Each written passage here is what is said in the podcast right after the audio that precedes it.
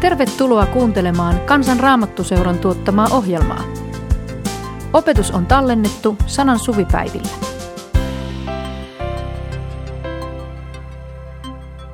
Ylösnousemus. Se on semmoinen, joka on ehkä jossain mielessä tärkein meille. Että mitä se tarkoittaa. Ylösnousemuksen ympärille ja sen ajattelemisen ympärille syntyvät uskonnot. Maailman kaikilla ihmisillä on varmaan nämä kysymykset. Mistä tänne on tultu? Mitä sitten, kun tämä ruumis kuolee? Ja miksipä tuli oltua olemassa siinä välissä? Näis, näin, tänäkin päivänä syntyy varmaan uusia uskon, uskon kuntia, että yritetään löytää näihin vastausta. Ihmisen tarpeesta löytää elämälleen tarkoitus turva kuolemaan. Siitä syvimmiltään on kysymys. Muut kiistan aiheet jäävät, niin kuin eräs teologi sanoi, että opin enemmän teologiaa sydänkohtauksessa kuin vuosikymmenten opiskelussa. Ää, nyt ollaan Jeesuksen kanssa tämän kysymyksen ytimessä. Mitä on ylösnousemus? Ollaan nimittäin Lasaruksen haudalla, Johanneksen evankeliumin 11. luvussa. Siellä nämä kysymykset nousivat pintaan. Ja mehän olemme tässä hautausmaan vierellä. Minunkin asuntoauto on ollut tuossa parkkeerattuna haudan, hautojen vieressä kaikki keskiviikosta lähtien oikeastaan päivittäin. Mitä näille tapahtuu, joiden nimet täällä on? Entä itselleni? Muistan, miten hautajaiset ja hautausmaat, kuolema, oli hyvin ahdistavia ajatuksia minulle. Eräs väläys on, kun olin Lappeenrannassa varusmiespalveluksessa ja Rakunna Pataljano oli silloin siellä kaupungin keskustassa. Kävelin sinne varuskunnan porttia kohden ja siinä matkalla oli hautaustoimisto. En tiedä, oliko se se armeija, jossa opetetaan ihmisiä myöskin tappamaan ja kuolemaan. Kysymys on siellä esillä, joka lisäisi sitä tunnetta ja lomalta paluun haikeus. Muistan sen semmoisen niin fyysisen kylmän olon, kun näin ne hautausmaan tai hautaukseen liittyvät mainokset. Vaikka olin nuori, nuori mies. Semmoinen jos voisi sanoa kalman kosketus. Muistan sen enemmän ruumiina niin kuin mielelläni melkein. Kuoleman pelko, se on tavalla tai toisella mukana ihan koko elämässämme. Ja jollain lailla ehkä melkein kaikkien pelkojen takana. Mitä pelätään eniten? Sota. Miksi sota pelätään? No siellä kuollaan sairautta. Miksi? Koska se voi tappaa. Liikennettä. Miksi? Voi kuolla. Pojan poikani on nyt nelivuotias ja, ja tota, kun sanon kaiken ikäisellä, niin jo jonkun aikaa hänellä on ollut kysymyksiä. Viimeksi taisi olla tämmöinen, että äh, menenkö että menenkö minä samaan taivaaseen kuin äiti ja isä ja miksi me kuolemme? Kuolemaan liittyy ero rakkaista. Varmaan pienellä Eetulla oli myös huoli, että jääkö hän sitten yksin ja mitä, mitä sitten tapahtuu? Kuolema on läsnä ihmisen koko elämän ajatuksissamme. Tavalla tai toisella sitä vältellään, mikä monasti on ihan hyvä. Ei siinä myöskään ole hyvä niin kuin jotenkin olla lillumassa tässä ajatuksessa. No ilman Jeesusta me oltaisiin ihan vain omien spekulaatioitemme varassa. Betaniassa asuneet sisarukset Martta, Maria, Lasarus,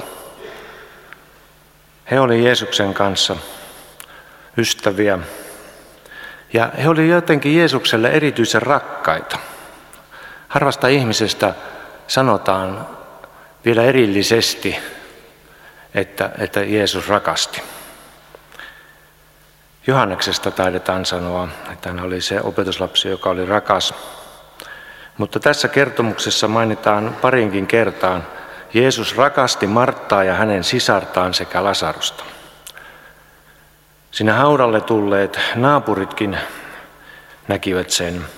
He sanoivat, katsokaa kuinka rakas Lasarus hänelle oli. Ja muistetaan se raamatun lyhyimpiä jakeita siitä, että Jeesus itki. Lasarus oli todella rakas, niin kuin Martta ja Maria. Kuolema ja hautajaiset, ne herättää myöskin vahvat epäilykset, pettymyksen, joskus myöskin vihaa. Miksi, miksi nämä kysymykset ovat vahvoina? Ja varsinkin kun kuolema kohtaa nuoria ihmisiä. Nämä kysymykset heräsivät myöskin Lasaruksen tutuille, joka Lasarus ilmeisesti oli työikäinen mies, ei mikään vanhus, jonka osaa ymmärrämme paremmin, että vanhus lähtee tästä maailmasta. Ihmiset kysyvät, että kun Jeesus pystyy avaamaan sokean silmät, eikö hän olisi voinut estää Lasaruksen kuoleman? Jos Jumala on iankaikkinen, niin, tai siis kaikki valtias, niin miten tämä on mahdollista? Onko hän epäreilu? Eikö hän olisi voinut estää tätä? Kun valmistelin tätä tuossa viikolla, niin tota,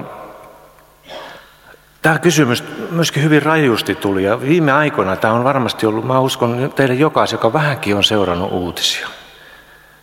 Tämä, tämä kysymys nousee. Miksi kysymys? Miksi Jumala sallii? Älypuhelimeeni napsahti CNN ja, ja, ja näiden muiden uutiskanavien uutisia koko ajan, kun valmistin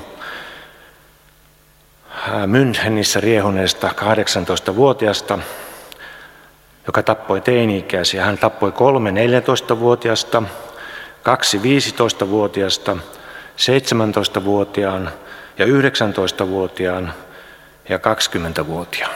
Ja vissiin sitten vielä jotain muita. Hän oli laittanut mainokset tuonne Facebookia mihin, että nyt on McDonaldsissa ale houkutellakseen ihmisiä sinne. Ja sitten hän ampui. Eikö Jeesus olisi voinut estää näiden nuorten kuolemaa? Varmaan olisi tai tuhansien viime kuukausina eri lailla tapettujen, kiusattujen, teurastettujen, mitä alhaisimmilla tavalla teurastettujen ihmisten osaa, kun ajattelee. Eikö Jeesus? Missä sinä olet? Tämä järjettömyys ravistelee meitä. Hyvinvoinnin keskellä voimme vähän nukahtaa uneen. Ikään kuin kuolemaa ei olisikaan, painajat hoidetaan jossakin muualla. Meidän ei tarvitse kohdata, mutta nyt on pakko katsoa eri lailla tätä tosiasiaa. Mikä merkitys on yhden ihmisen elämällä ja sen pituudella? Minua tätä pohtiessa on alkanut auttaa niin tieto Jumalan toisesta ominaisuudesta. Hän on kaikkivaltias, mutta hän on myöskin iankaikkinen elävä Jumala. Siis iankaikkisuus jotenkin mä haluaisin melkein kirjoittaa kirjan iankaikkisuudesta. Usein me unohdetaan se iankaikkinen näkökulma. Katsomme asioita ilman perspektiiviä. Ne on järjettömiä, kun ne ei liity mihinkään. Iankaikkisuus on se osa, jossa olet tällä hetkellä. No, jos, tai kun me olemme tässä maailmassa ihan kaikki sen Jumalan tahdosta, niin, niin tota, se tuo meille erilaisen näkökulman. Raamatun mukaan tässä maailmassa ja maailman kaikkeudessa on elävän kolmiyhteisen Jumalan lisäksi vain kaksi iankaikkista ja iankaikkisesti kestävää. Jumalan sana, Raamattu sanoo, että taivas ja maa katoavat, mutta minun sanani ei katoa. Ja laista, eli Jumalan sanasta, ei katoa yksikään piirto, ja se piirto tosiaan tarkoittaa semmoisen kaktusmaisen kasvin piikin kärkeä. Jumalan sanaa, jos tiedät pikkasen yhdenkin sanan, sulla on iankaikkista itsessäsi. Toinen iankaikkinen asia on ihmisen sielu. Anna ilon kuulua. Tue toimintaamme kansanraamattuseura.fi kautta lahjoita.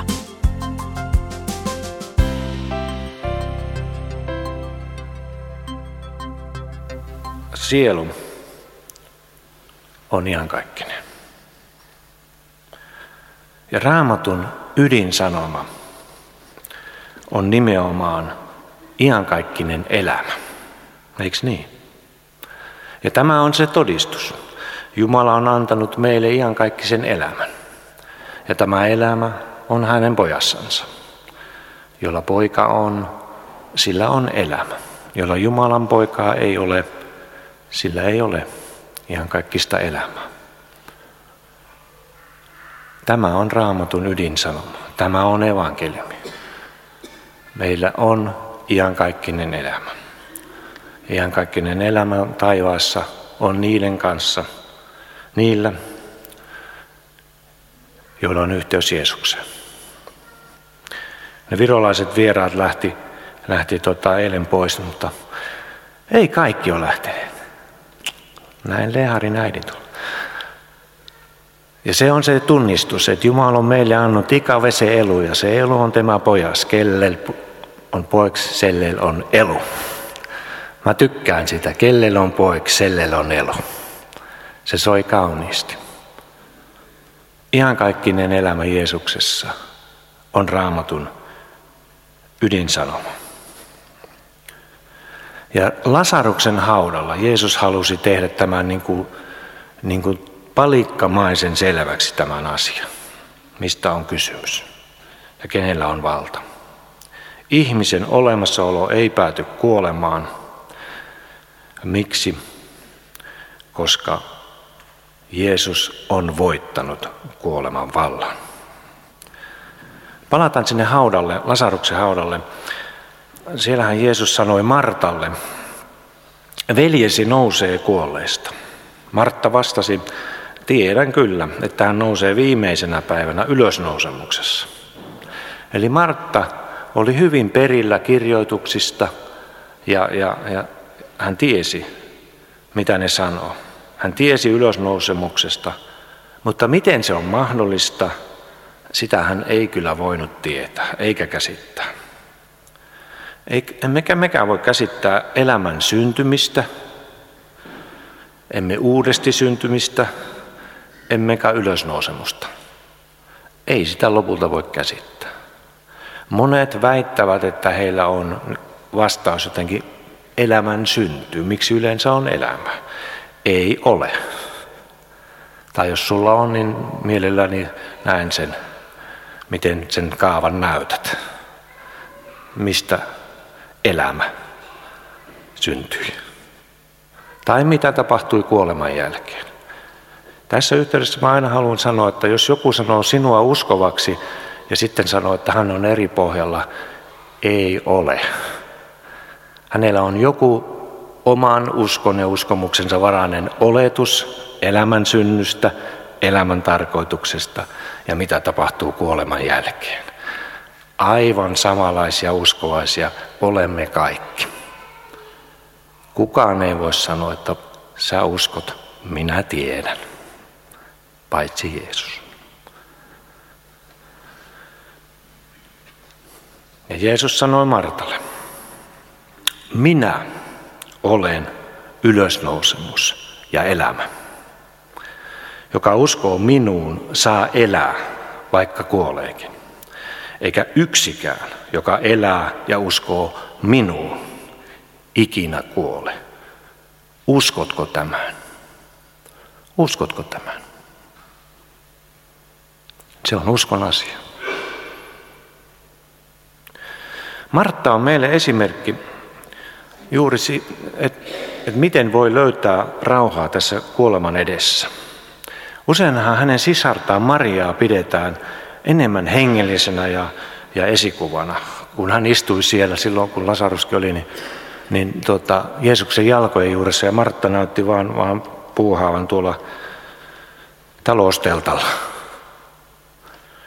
Mutta Martan syvä usko tulee esille, mitä hän sanoo. Uskon Herra. Martta vastasi, minä uskon, että sinä olet Messias, Jumalan poika, jonka oli määrä tulla maailmaan. Jos sä voit yhtyä tähän Martan uskoon, sinulla on iankaikkinen elämä taivaan puolella. No lopullisesti Jeesus tietenkin todisti sanansa näille sisaruksille ja, ja, ja meille kaikille maailman ihmisille omalla ylösnousemuksellaan.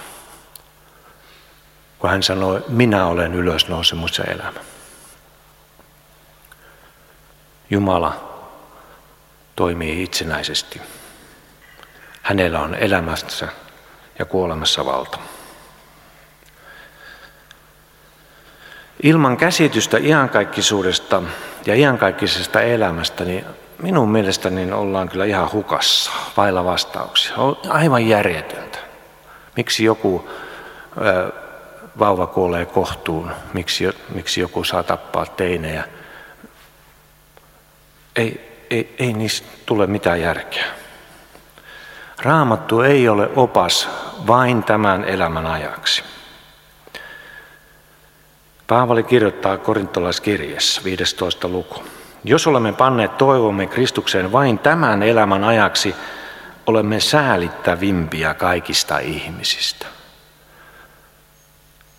Jos, jos kamppaillaan teologisissa kysymyksissä ja raamattukysymyksissä, kaikissa muissa, mutta ei oteta ihan kaikista elämää huomioon ja ihan kaikkisuus, me ollaan hyvin säälittäviä. Miksi? Koska me käytetään aikamme niin kutsuttujen sekundaaristen argumenttien pohdintaan, joilla ei ole merkitystä iankaikkisuudessa. Ne ovat tärkeitä, mutta eivät kaikkein tärkeimmät. Ja tuo korintolaiskirja, eka korintolaiskirja 15 luku, jos mitenkin sulle on mahdollista, niin lue jo tänään se, jos tämä herättää sulla kysymyksiä kuolemasta ylösnousemuksesta, se on se, on se niin kuin kantaatti tai siis semmoinen sinfonia ylösnousemuksesta, se 15 luku. Se on aivan mahtava. En tiedä, pitäisikö Pyysaloja vai kenen säveltää se tai myöskin ihan, ihan niin kuin on näitä passioita, niin tosta pitäisi kyllä tehdä. Se on, se on valtava se on niin kuin, me ollaan niin kuin kirkastusvuorella, näkyy kauas, mutta tämä on mitätöntä siihen, mitä rupeaa näkymään yksi kor 15. Valtava näköala ylösnousemukseen. Ylösnousemus on yhtä todellinen kuin syntymisesi tähän ruumiiseen. Se on yhtä todellinen. Mitä sitten tapahtuu ylösnousemuksen jälkeen? No siinä kantaatissa 1 kor 15 sanotaan, joku ehkä kysyy, millä tavoin kuolleet herätetään? Millainen ruumis heillä silloin on? Ja sitten jatku. Mikä järjetön kysymys. Eihän se mitä kylvät tule eläväksi, ellei se ensin kuole. Ja kun kylvät, et kylvät tulevaa kasvia, vaan pelkän siemenen, vehnänjyvän tai jonkin muun kasvin siemenen. On taivaallisia ja maallisia ruumiita, mutta taivaallisten loisto on aivan toisenlainen kuin maanpäällisten. Ei Paavalillakaan ollut näytetty millainen ylösnousemusruumis on, paitsi oikeastaan kyllä. Ylösnoussut Jeesus ilmestyi hänelle. Ja siitä voi ainakin noin spekuloida, millaisen ruumiin saat taivaassa.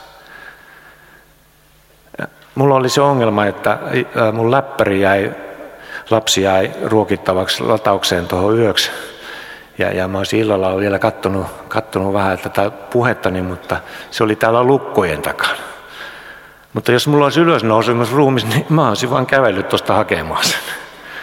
Läpi lukkojenkin Herra Jeesus tulla voi. Aivan ihmeellisiä ominaisuuksia. On taivaallisia maallisia ruumiita, mutta taivaallisten loisto on aivan toisenlainen kuin maanpäällisten. Jotain aivan muuta. Samoin tapahtuu kuolleiden ylösnousemuksessa. Se, mikä kylvetään katoavana, nousee katoamattomana. Mitä tarkoittaa katoamaton? Ihan kaikista.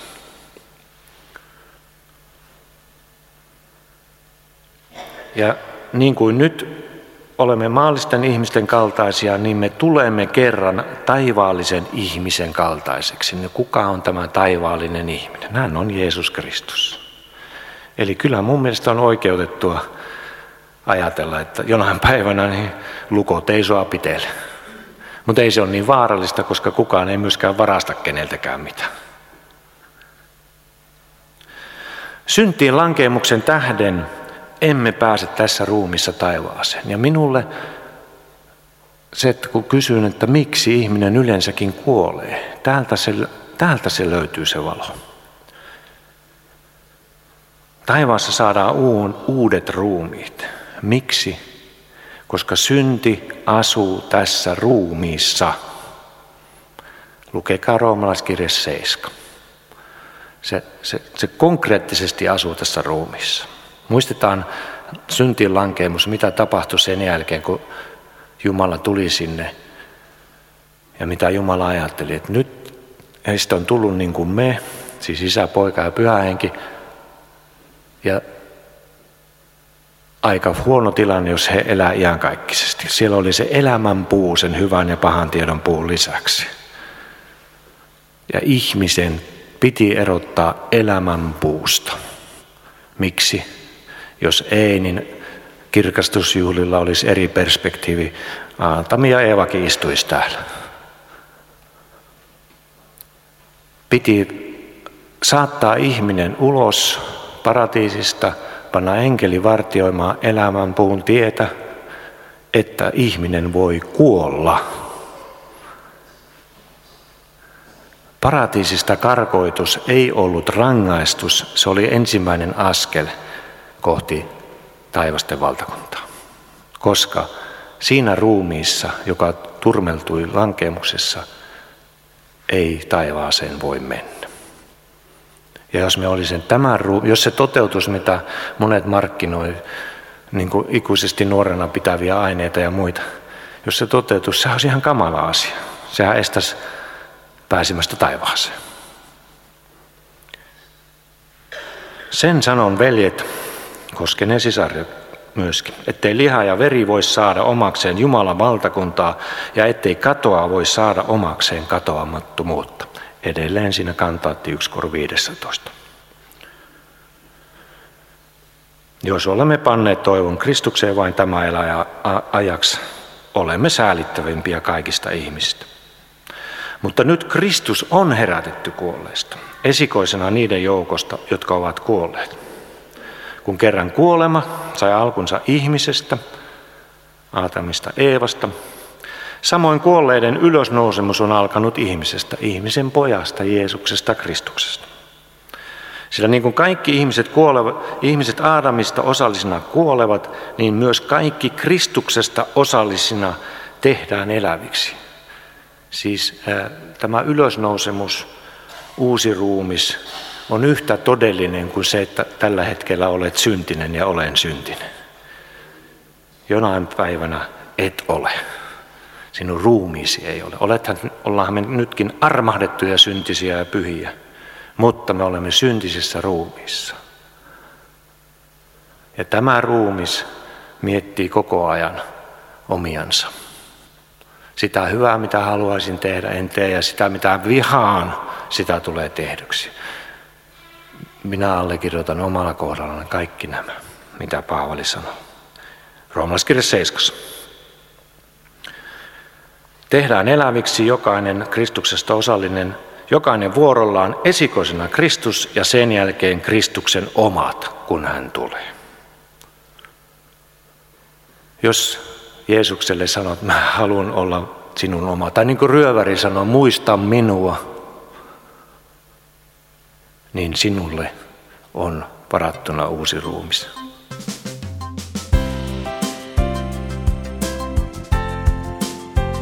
Anna ilon kuulua.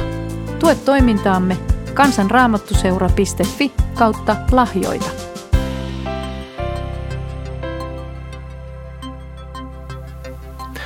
Mikä nyt todistaa ylösnousemuksesta? Olin äh, Oromyllyn väen kanssa ja ystävien kanssa Israelissa siellä tyhjällä haudalla, joka on esimerkkinä millainen Jeesuksen hauta on voinut olla. Oliko se se, sitähän me emme tiedä juuri se konkreetti, mutta samanlainen. Kuinka moni on käynyt siellä haudalla muuten? Mä kattelin sitä tilannetta. Siellä oli paljon afrikkalaisia, kuulin englannin kieltä, venäjää, siellä oli kiinalaisia. Itse asiassa mä katsoin, että täällä on niin ihan joka mantereelta ihmisiä. Ja mitä ne tekee? Ne menee katsoa sitä yhtä kuoppaa siellä kalliossa. Mitä ihmeellistä siinä on? Miksei ne tule meille parikkalaa turistiksi? No siellä haudan äärellä ja, ja, ja niissä maisemissa Jeesus sanoi, menkää ja tehkää kaikki kansat minun opetuslapsikseni. Vaan kun pyhä henki tulee teihin, niin te saatte voiman, että te tulette olemaan minun todistajia täällä Jerusalemissa ja Juudeassa ja Samariassa ja aina maan ääriin saakka. No onko tämä toteutunut? Siinä on ne afrikkalaiset, no jo jenkkejä, saksalaisia, venäläisiä, suomalaisia. Kaikista mantereista ihmiset on siellä. Jos Jeesus ei olisi ylösnoussut, olisiko se turistivirta sinne? Ei olisi. Mulle se oli valtava ylösnousemuskokemus. Ei siis se tyhjä hauta, vaan jokainen ihminen, joka siihen tuli. Mä ajattelin, että jos mä voisin kysyä noilta jokaiselta, että mitä varten sä tulit? Suurin osa sanoi, alkaisi kertoa siitä, millaista heidän elämä oli ja sitten, sitten hän alkoi oppia tuntea tätä Jeesusta. Alkoi lukea raamattua ja, ja tota, nyt on hienoa, kun pääsee tänne, missä Jeesus on elänyt. Joukossa on varmaan semmoisia, että, että tämä on tämmöinen, olihan se merkittävä ihminen ja, ja halusin tulla tänne. Siis jokaisen elämään Jeesus on vaikuttanut henkilökohtaisesti. No jos hän ei olisi ylös noussut, mikä nämä ihmiset olisi sinne tuo? Miksi sä oot tullut tänne kirkastusjuhlille, jos Jeesus ei ole ylös noussut? Tietysti ollaan me sarmantteja persoonia, mutta ehkä se vetovoima ei riittäisi.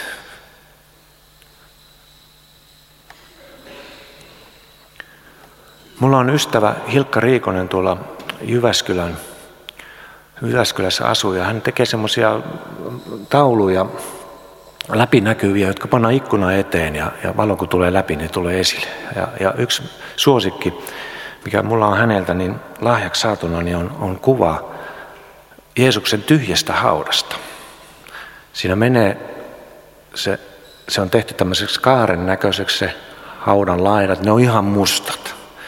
Keskellä on polku, ihana maisema, kukkia ja kaikkea hienoa. Ja taulun nimi on Tyhjä hauta. Ylösnousemuksen takia se on juuri näin. Älä katso sinne tyhjään hauta, eihän siellä mitään ole. Se on tyhjä sen takia, että on elämä, yltäkylläinen elämä ja iankaikkinen elämä ja se on Jeesuksen kanssa. Vilkaise välillä sinne hautaan muista, että, että siellä tämä on ansaittu, mutta tuolla on se elämä. Miksi etsit sä elämää sieltä joukosta kuolleiden, tai Jaska Löyttylaula? Elämä on tuolla päin. Ylösnousemuselämä. Ja siihen Jeesus meitä haluaa rohkaista. Ei pyörimään kuoleman ajatuksessa, vaan elämään yltäkyllästä elämää, iankaikkista elämää jo nyt. Miksi? Koska jo nyt se on tosi. Tämä on se todistus. Jumala on antanut meille iankaikkisen elämän. Ja tämä elämä on hänen pojassansa, jolla poika on. Sillä on elämä. Siinä ei sanota, että sillä ehkä tulee, jos on elänyt tarpeeksi ristillisesti. Ei se ryöväri kerinyt mihinkään, mutta ei käynyt kuin jämsän mieleen. Taivaaseen se kerkesi sanomalla muista minua. On kaksi erilaista ylösnousemusta, joista Raamattu kertoo. Lasarus-nimi esiintyy toisessakin. Köyhä Lasarus eli paiseissa ja taudeissa kerjulla kuoli ja pääsi Abrahamin helmaan taivaaseen. Hän uskoi Jumalaa. Oli rikas mies, jonka porteilla hän oli, joka ei antanut almoakaan. Hän kuoli ja joutui suuri juopa oli välissä sinne toiselle puolelle. Kumpikaan ei voinut vaihtaa paikkaansa. Rikkalla miehellä oli hätä. Hänellä oli veliä ja sukulaisia. Et, et lähetä Abraham tämä Lasarus nyt niin kuin ylösnouseena, niin ne ei joutu sitten tänne. No, vastaus oli se, että jos eivät usko Moosesta ja profeettoja, ei se auta, vaikka kuollut nousisi heille kertomaan. Ja onko tämä totta? Ei kaikki ihmiset usko Jeesukseen, vaikka Jeesus nousi kuolleesta ja näyttäytyy yli viidelle sadalle ihmiselle. Ja taisi olla Kallen raamattutunnissa, että kun Jeesus lähti taivaaseen, niin siinä hetkessäkin muutamat epäilivät. Ei ylösnousemukseen uskomisessa, Jeesukseen uskomisessa, niin, niin mitkään ihmeet sinänsä vakuuta. Ne voi lisää todistuksena olla.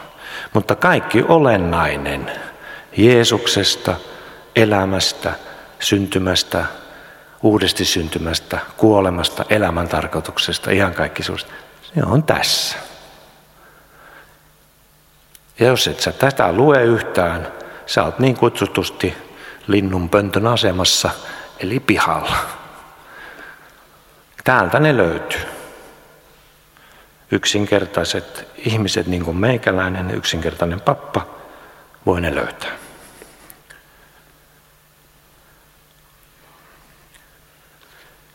Raamattu kertoo kuolleiden herättämisestä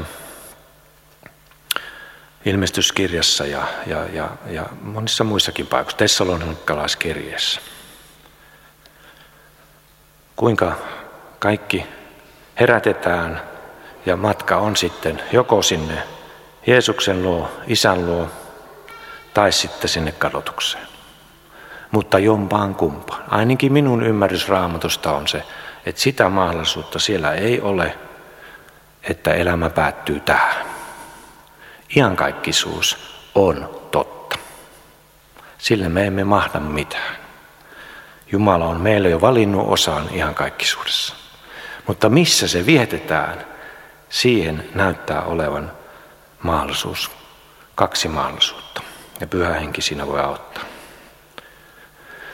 Olette kuullut varmaan sanan, että tuota, mikään ei ole niin varma kuin kuolema, mutta 1 kor 15 kantaatti muuttaa tämän. On vielä varmempi asia kuin kuolema. Nyt ilmoitan teille salaisuuden. Me emme kaikki kuole, mutta kaikki me muutumme. Yhtäkkiä, silmän räpäyksessä, viimeisen pasunan soidessa, pasuna soi ja kuolleet herätetään katoamattomina ja me muut muutumme. Tämän katoavan on näet pukeuduttava katoamattomuuteen ja kuolevaisen kuolemattomuuteen.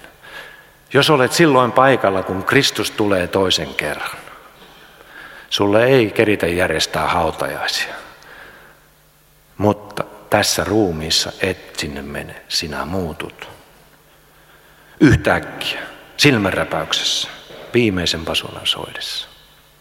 Muistan, kun en vielä uskonut Jeesukseen ja, ja, ja tultiin tulo, tultu yöllä tansseesta ja siskoni oli uusi kuljettaja ja ajettiin Jorpakkoon ja, ja tota, jotenkin Herran henki varmaan käänteli sen auton niin, että tota, se meni kylellään, kun olisi pitänyt törmätä petäjään ja selvisin siitä. Ja kaikki selvittiin. Seuraavana päivänä menin sitten meidän lähellä olevalle, kodin lähellä olevalle lammelle ja jostakin kuului semmoinen hirveä voimakas ääni. Se oli varmaan jostain rakennustyömaalta tai jostakin. Ja mä säikäin, että nyt pasuna soi. Ja mä en ole valmis. Mä en tiedä, miten mulle käy. En silloin vielä lähtenyt Jeesusta etsimään sen kummemmin, mutta muistan sen säikähdyksen. Huh, miten mulle käy? Nyt mä tiedän, miten mulle käy. Ja tämä on se todistus. Jumala on antanut meille kaikki sen elämän. Ja tämä elämä on hänen pojassansa, jolla poika on. Sillä on iankaikkinen elämä. Jos sä turvaat Jeesukseen, sulla on iankaikkinen elämä. Jeesuksen kanssa. Antaa pasunan soida. Mutta kun katoava pukeutuu katoamattomuuteen ja kuolevainen kuolemattomuuteen, silloin toteutuu kirjoitusten sana. Kuolema on nielty ja voitto saatu. Missä on voittosi kuolema? Missä on pistimesi kuolema?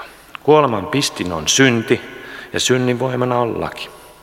Mutta kiitos Jumalalle, joka antaa meille voiton meidän Herramme Jeesuksen Kristuksen kautta. Jos sä oot Jeesuksen joukkuessa, sä oot voittajan puolella. Joka viimeksi nauraa, niin se parhaiten nauraa. Eli joka Jeesuksen kanssa on. Hymyilee viimeksi. Ja tuo kantaatti päättyy sanoihin. Olkaa siis vahvoja ja järkähtämättömiä, rakkaat veljeni.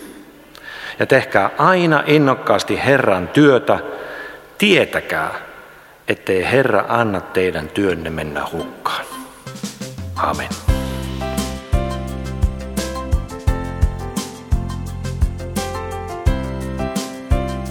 Kiitos, että kuuntelit. Tue toimintaamme kansanraamottuseura.fi kautta lahjoita. Siunausta päivääsi.